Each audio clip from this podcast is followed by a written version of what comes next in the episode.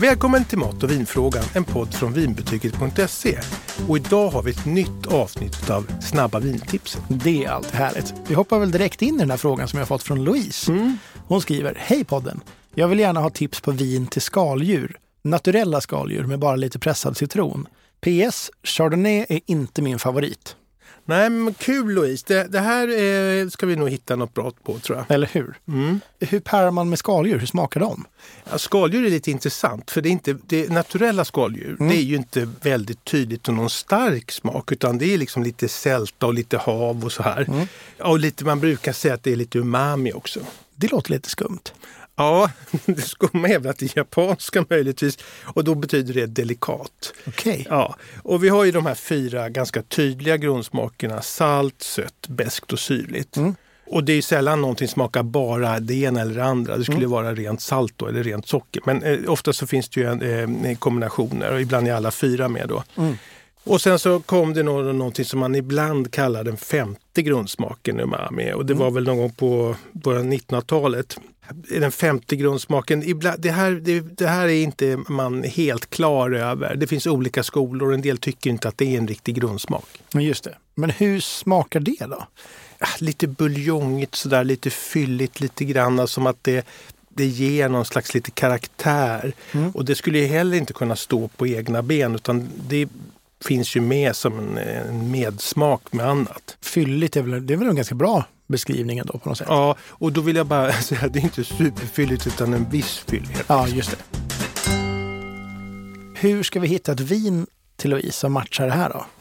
Jo, men skaldjur det tycker jag väl ändå, det får man ju se som en delikatess. Mm. Och det kostar ju en del. Och då vill man ju kanske ha ett vin som matchar och ligger på samma nivå. Ja, nu ska Har vi man, lyxa har till man det. satsat på eh, maten kan, tycker jag, då kan man satsa på vinet. Ja, eller hur? Och då är det ju så i vinsammanhang att man får lite vad man betalar för. Mm. Så då tror jag vi ska titta ett vin som går upp lite i pris. Det tycker jag. Det blir Mm. kul. Och men sen är ju skaldjur, det är inte så att det bara finns en enda vinsort som passar utan många tycker då att champagne är toppen och Mm. chablis hör man ofta. Men chablis det är ju namnet på en region men där gör man druvorna av chardonnay.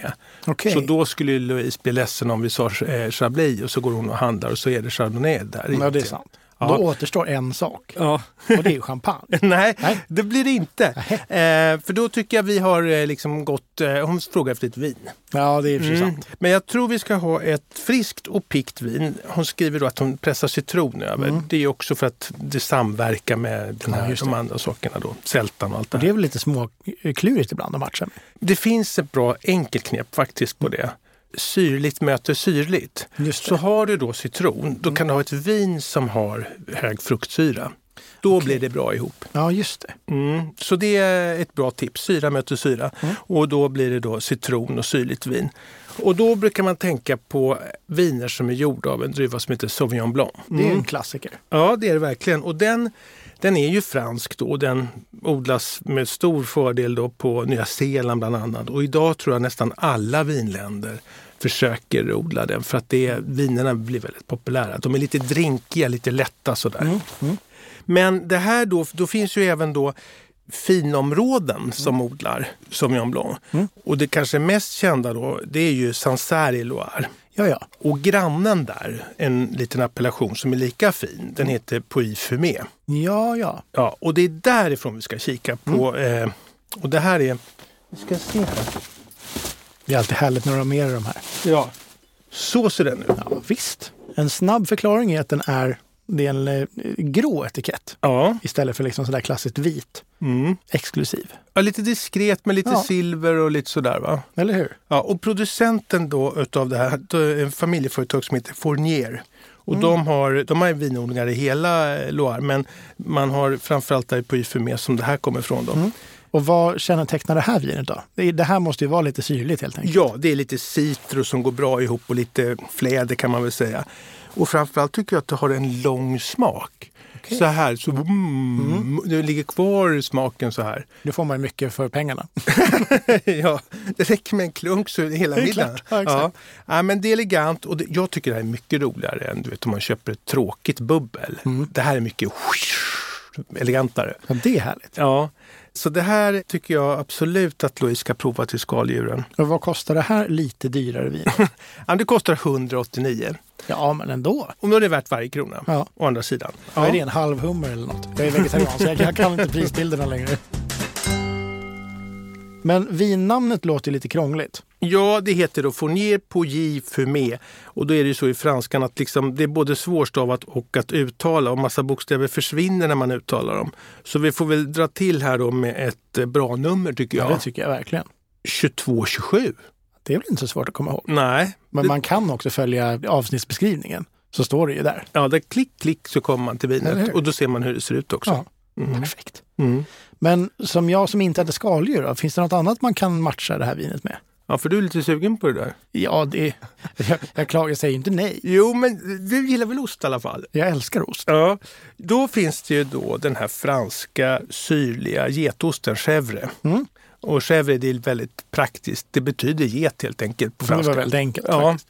och eh, det är ju då en ganska gångbar ost. Dels så kan man ju bara ha på kex och så det här vinet. Mm. Och då är det osten syrlig, get, den här, det är ju det som gör att den funkar så bra med det här vinet. Mm, såklart. Men vad som är supergott, det kanske du har gjort med rödbetor Mm. och, eh, och så smälter den här på varma rödbetorna lite. Det är jättegott. Och så kan man göra en sån här chèvrechaud, alltså varm, Mm. på en sallad. Mm. Så värmer man den lite i ugnen eller en stekpanna lite lätt och kanske lite nötters på sådär. Ja, precis. Och ringla lite olja och, och sådär på. Kan man inte ha lite honung ibland på en Jo! Visst är det den? Ja, Mm. det är jättegott också. Men det här var ett alldeles utmärkt tips till Louise. Du, det hoppas jag också, verkligen. Eh, Jag tänkte på en sak, det här är ju snabba vintipset. Det är det. Och egentligen ska vi vara klara nu, men får jag klämma in ett litet... eh, För jag är lite besatt det här gick av så en... fort. Vi måste förlänga det lite grann. Ja, jag har nämligen eh, hittat en ny tv-serie. Ja, perfekt. Ja. Vad är det för serie? Ja, men den finns på SVT Play. Ja. Vi brukar ju prata om Systembolaget som mamma monopolet. Mm. SVT det är ju mamma Ja, tv-monopolet. just va? det. Det är sant. Ja, Det är sant. och där finns då en, en brittisk serie som heter Harry Palmer. Mhm. Och det är en spionthriller som utspelar sig på 60-talet. Och en klassisk brittisk spionthriller. Det är härligt. Ja, det är det. Verkligen. Och den här har gjorts förr med Michael Caine i huvudrollen. Men det här är liksom, det är snygga bilar, det är snygga kläder, det är liksom Är det liksom en James Bond-style? Nej, det här, är, det här är lite tvärtom. Därför att hjälten, han är en fifflare eh, Mm. Jaha. med en arbetarbakgrund. Ja. Men han är så fifflig så han, de fattar att han kan hjälpa dem med spioneriet där på MI6. eller- Fast det här är inte ens MI6 utan det är något mycket mer hemligt än så. Ja, ja. Och, och de fattar att den han har liksom eh, kläm på hur man Mm. tar sig fram. Och han höll på med svarta börsaffärer och grejer i Berlin så då får han ju åka dit och greja med alla skurkarna. Okej. Ja. Mm. Och då finns det också så, eftersom han är då en, en man av folket, så är ju då den andra spionen, eller det finns ju fler, men en kvinnlig spion Mm. som är vansinnigt elegant med en perfekt frisyr som kommer liksom från övre skikten. Mm.